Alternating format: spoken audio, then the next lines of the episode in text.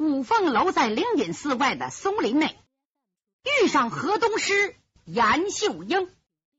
严秀英为了夺五凤朝阳刀，专门在这蹲坑等着五凤楼。那五凤楼看见这头母狮子，想起窦大侠惨死的情景，当时白眼珠起红线，血贯瞳仁。恨不能将他剁成肉泥烂酱。两个人交手，五凤楼刀削严秀英两个手指，左手受伤。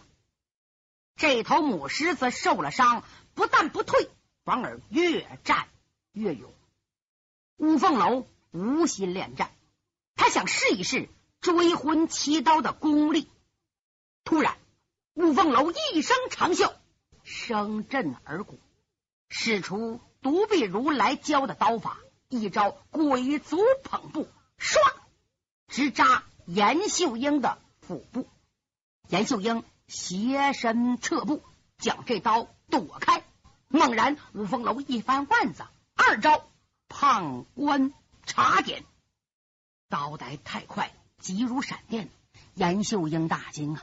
就这么，五凤楼走行门迈阔步，唰唰唰。把刀法施展开，严秀英只能招架，并无还手之力呀。当使到第五招，阎王出名，宝刀带着一道长虹，直奔严秀英的脑袋削了过去。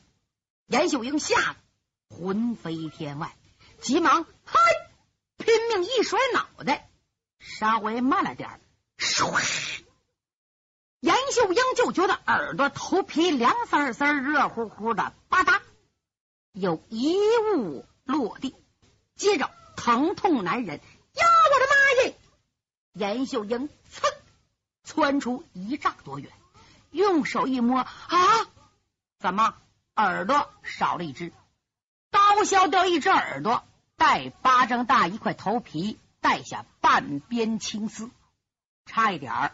砍掉半拉脑袋，严秀英再也不敢恋战，扯下衣服襟儿捂住伤口。好小子，老娘早晚报这一刀之仇！说完，咕噜咕噜，一个就地十八滚，滚出多远？噌，纵身窜进树林，不见了。这次严秀英啊，是奉了侯国英命令，去请铁扇仙樊茂。因为樊茂是铁扇帮的正帮主，又是武功最高的一位，用他来对付五凤楼的师傅五岳三鸟。严秀英在侯国英面前嘴里答应说：“好吧，我这就走。”其实他没走，他干嘛呢？他找个本帮人带他去送信儿，拐个弯儿就来到灵隐寺，为了五凤朝阳刀，等着五凤楼。结果刀没动到手。反而丢了两个手指，一个耳朵，这才叫偷鸡不成反蚀把米。五凤楼也没追赶，在靴子底上蹭蹭蹭蹭血迹，长长的出了口气。嗯，他虽然没杀了严秀英，也使他致残呢，算给窦大伯报个小仇。他将宝刀还入鞘内。本应该直接奔童家庄，这回有经验了，不敢走大道，不敢走直路，处处小心，怕有人跟踪啊！因为五凤楼杀了提督魏忠英，成了全国捉拿的罪犯，官府抓他，侯国英也拿他，抓五凤楼如钻冰取火，压沙求油啊！就这么，五凤楼左拐右拐，确信无人跟踪。直奔童家庄。童家庄是谁家呀？前文已经说过，童家庄的庄主叫童元超，外号人称万圣刀。童元超的师傅，先天无极派本门本派师伯红毛狮子裘元烈的二师弟。童元超呢，和白剑飞平辈，是五凤楼的师叔。童元超还有个儿子。叫铜铁，外号人称小霸王，和五凤楼的岁数差不多少，本事也不错。这父子俩在这一带威信很高，侠肝义胆，仗义疏财呀。这次白剑飞等人刺杀侯国英没成功，反而中计受伤，全都到童家庄养伤，也躲避官府捉拿。五凤楼呢，去童家庄特别注意，生怕引狼入室，给老童家带来灾难。咱们简短接说，他正往前走，前边黑压压、雾沉沉一片，是个村庄。这个村子不太大。周围呀，栽着杨柳树，还有一条小河，曲曲弯弯围庄而过，东西两边有桥。这个庄子就是童家庄。田里头有种地的，草地上有放牛的，路上有了行人。突然，迎面来了个人，这人脚步很快，头戴开花帽子，身穿补丁落补丁的破衣服，下边裤腿都飞边了。光着两只脚，踏着破鞋，手里拿着个黄瓷瓦罐，是个要饭的，低着头迎面过来。五凤楼屡遭风险，不敢大意，对来人格外留神。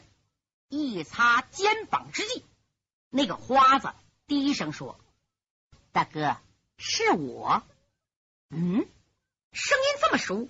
花子一抬头。五凤楼一看，噗呲乐了。谁呀？正是李明。贤弟呀，你怎么穿这么身破衣服啊？不这么办，早暴露身份了。我进杭州打听消息，再找你，又防备官军到童家庄，不穿这身能行吗？听这话，五凤楼很受感动，想自己和李明都是官宦子弟，可现在截然不同。我父亲一死，又落个叛臣之名，家业被抄，巡抚衙门及住宅成了侯国英的官邸。李明父亲还在任上，现任两江安察使，那是少爷。在家有家将书童伺候着。为了我，为了江湖正义，他有家不回。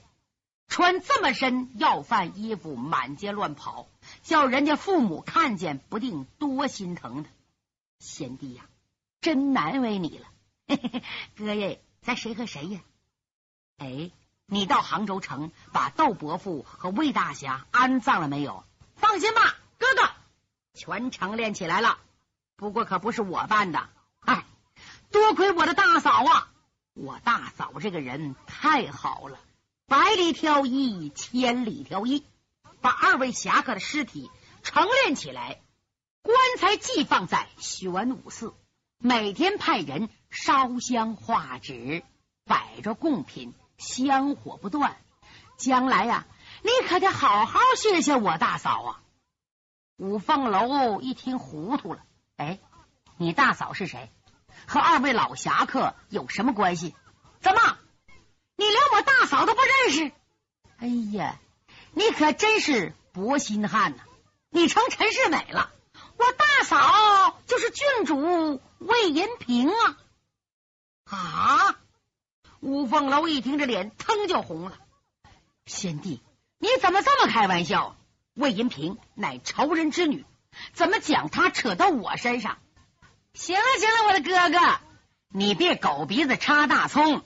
愣装像，瞒了别人，瞒不了我。你救过魏银平，魏银平对你一片柔情，你杀了他爹，他都原谅了。要从侯国英手里救出我的伯母，不冲你，能把二位老侠客尸体成殓起来？那，哼，那是他的事，与我无关。你别嘴硬了。你心里挂念着，我明白。哎呀，你别胡说八道！哼，反正我李明拿他不当外人，那是我大嫂。你不要耍贫嘴子，听着没有？我再问你，师傅的伤怎么样？见好了。窦二侠、凌云呢？他们受点轻伤，早已痊愈，就是惦记你。哎，你不是上灵隐寺了吗？怎么才住两天就回来了？哎，一言难尽呐。贤弟，等见着我师傅一块说吧。哎，两个人说说谈谈进了童家庄。进庄不远有一片大宅院，门口有庄丁把守。李明打个招呼，领着五凤楼进大门，奔东跨院。东跨院上房五间，白剑飞等人就在这儿休息。李明进去送信儿，白剑飞半依半坐在躺椅上，对面坐的是窦二侠和凌云。五凤楼进来，给师傅跪倒磕头。从劫牢反狱那天晚上师徒分手到现在，一共。才几天的功夫，就好像分别好几个月呀！五凤楼可算见到亲人了，师傅两字刚说出口，流下眼泪。白剑飞拉起徒弟：“龙儿，快起来！你不在灵隐寺，怎么跑这儿来了？这里不安全，庄子里住了好几十户，一旦走漏风声，你要有危险，也连累你童师叔啊！”师傅，我不上这儿，上哪儿啊？灵隐寺为我遭到洗劫，三位大师圆寂了。白剑飞一听吓坏了，孩子，出了什么事了？五凤楼就把侯国英到灵隐寺要看五凤朝阳刀，老方丈将宝刀赠与自己，侯国英用毒药酒。将三位高僧毒死的经过说了一遍，又把矮罗汉斗绝之死方位中了侯国英的暗器而亡，详细情况讲了讲，最后说自己在松林内刀削母狮子，为窦伯府报仇的事儿，从头至尾这么一讲，屋里人听了一个个放声痛哭啊。哭的最厉害的是天山飞黄凌云，哭他师傅魏方；二侠窦立哭大哥。两位老侠客音容笑貌如在眼前，一个热心为友，一个嫉恶如仇，一个说笑逗闹，一个耿直庄重。只有白剑飞愣磕磕，默默无言，既不哭。也不说话，这一闹，外边人都听见了。家人急忙给庄主送信。时间不大，从外边走进一个人。这个人四十来岁，身高八尺，体格健壮，黑黝黝一张脸，长了一部虬髯，浓眉小眼睛，眼睛不大，光滑足满，头戴青缎的扎巾，一身短靠，外罩开场。肋下悬刀，说话嗓门挺亮堂。怎么了？哭什么啊？出什么事了？李明急忙给五凤楼介绍：“大哥，这位就是万圣刀童师叔。”哦，五凤楼知道了，他叫童元超师叔。您好，侄儿凤楼有礼啊！你就是五凤楼啊？免礼，免礼。哎。发生什么事了？怎么这么难过呀？五凤楼和李明又把方才的事说了一遍。童元超也很难过，又劝大家：“哎，别哭了，别哭了，哭一会儿就得呗。人死不能复生，如果能把人哭活，我和你们一块哭。咱们得想办法给死去的人报仇。这里最难过的是白剑飞呀。”他默默做了一顿饭的功夫，才自言自语的说：“哎，江湖上邪魔外道横生，武林中正以侠客受气。由于我一时大意，以致斗绝魏方和灵隐寺三僧惨遭杀害。不杀尽这些恶魔，我白剑飞死不瞑目。”五凤楼说。师傅，老方丈瑞雪暗运龙爪神功的时候，侯国英的卫士夏侯耀武喊了句“石狮”两个字，下句没说出来，不知道这什么意思。孩子，你哪知道啊？那位老方丈出家前是昆仑派四大弟子之一，名叫石振峰。石振峰。就是现在昆仑派掌门夏侯振山的二师弟，夏侯耀武他喊石狮，自知石口不说了。我猜测下面可能是个书字，那么夏侯双杰肯定是夏侯振山的侄子或者是儿子，他们同出一门。如果夏侯振山也投到侯国英门下，敌人力量更强了。师傅，河东狮子严秀英说他去请铁扇仙樊茂，这个人你熟悉吗？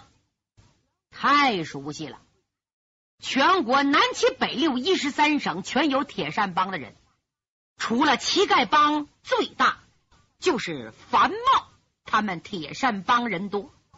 樊茂这个人武艺高强，是为师的劲敌。当年在九里山，我们两个动手打了三百回合，未分胜败。这个人喜怒无常，性情古怪，喝酒如命。可为人嘛，还不算坏。江湖上没听说做过坏事。他要来帮助侯国英，我们想救五夫人，怕势比登天呐。我们这些人谁也对付不了樊茂啊。哎呀，那怎么办呢？就在这个时候，童元超的儿子童铁从外边匆匆忙忙进来报告：启禀二师伯，掌门师伯派人送来一封信。说着，把信递了过去。白剑飞一听，掌门师兄萧剑秋派人送信来了，赶紧接过来，拆开一看，连忙收起。哦。我大师兄一向禁止先天无极派门人在武林争雄，今日为了铲奸报国，他也重入江湖。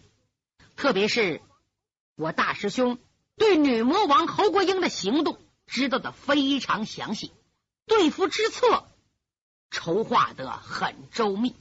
他已经叫小师弟钻田鹞子打进青阳宫做内应。更重要的是，师兄说铁扇仙樊茂今天上午已经来到杭州。师兄说不能让他见着侯国英，如果一旦成了侯国英的帮凶，与我们十分不利，应该尽快铲除，想办法，一是劝走，二是除掉。哎呀，这件事可太难了。大家一听啊，蚂蚱眼睛都长长了，谁也没什么好主意，因为没见过樊茂，不知道这个人怎么对付。白剑飞看完条子也为难，大师兄命我们对付樊茂，怎么对付？论武艺，只有我和他不分上下。可是现在不是打呀，越打事情越僵。去顺说吧，樊茂是个粗鲁人，没念过书，不认字儿。说浅了，他不懂，不能听；说重了，翻脸打起来。如果败在他手，就得死。尤其樊茂一辈子没儿没女，拿侯国英当亲闺女。侯国英的铁扇就是樊茂给他的。这么近，我们能把他们俩掰开吗？樊茂这个人亦正亦邪，引正路能做善事，引歪路比坏人还坏。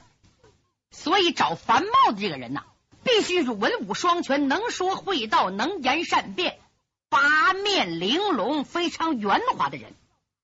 跟他去谈，叫他不和我们反目，化敌为友。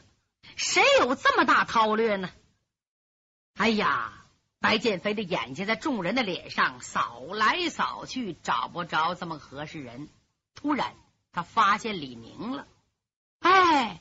李明这孩子可够精明的，那可真是机灵鬼偷两本小金豆子不吃亏，八根眼睛毛都能嘟嘟当哨吹。用他对付樊茂，嗯，足可胜任。可不知道能去不能去。明儿，哎，叫你会会樊茂，不知道你敢不敢去？大家一听就是一愣，特别是。搓金刚斗力更加震惊，因为知徒者莫若师傅。李明是他徒弟，这小子精明有余，耐力不够。虽然是江汉双矮的徒弟，可只学会十八罗汉手，多一招也不会。他手使日月五星轮，你说这五星轮学的吧？学了多少年，也只会十八招。樊茂和五岳三鸟齐鸣啊，李明怎么能行呢？他刚要拦挡，哪知李明笑嘻嘻的说：“二叔啊，嘿嘿，你老不是不知道我的胆量。除去见阎王爷之外，没有我不敢见的人。何况你也知道，我去见的不过一个老酒鬼而已。”白剑飞闻听，哈哈一笑：“嗯，还是明儿有胆量。你去，我放心了。不过……”我可就限你两天呐，这两天必须办成，晚了可不行。行行，没问题。大家想，叫李明去见侯国英的师大爷铁扇仙樊茂，可危险呐。白剑飞也不放心。明儿啊，三月初十，我们要到凤阳皇陵去救五皇子，离现在不到半个月。还有三月初三。我们要救五夫人，日期更近了，刻不容缓。你说说，你想什么办法对付樊茂？李明一乐，老人家，你说吧。你说是把他杀掉好呢，还是收服好？他师傅窦立一听，差点把肚子气爆。这孩子你是真能吹呀！什么？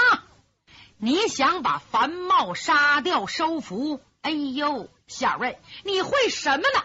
他刚想说他，白剑飞说：“要我看，收服比杀掉好。不过收服要比杀掉难十倍百倍。哎，你量力而行吧。”有了这句话，窦丽的气儿消了一点因为李明公开身份呐，是江南安察使李静文的公子。他的父亲是一省最高司法大员，用这种特殊身份杀个江湖人还不算难，所以窦立略略放心了。哪知道李明不加思索的说：“既然收服胜过杀掉，嗯，我一准收服的就是。”他这句话出口，追云苍鹰白剑飞也不放心了。你细说说。你有什么打算？大家一听，唰，把目光集中到李明身上。哪知李明轻轻挨近白剑飞的身旁。二叔啊，对待一个老繁猫，那算什么呢？对付他，我如同盘中取果，反掌观文。我想这么这么这么这么办，然后再那么那么那么那么办，然后再这么这么这么办，再那那那那那办。到底怎么办？别着急，一会儿各位就听清楚了。白剑飞听完李明的主意，乐得前仰后合呀，眼泪都笑出来了。哎呀，孩子，办法真叫你想绝了，就是太损点儿。二叔，对付这些人，管他什么损不损的，大家都发傻呀。到底怎么回事啊？也知道白剑飞不能讲。二叔。你说樊茂今天住在什么地方？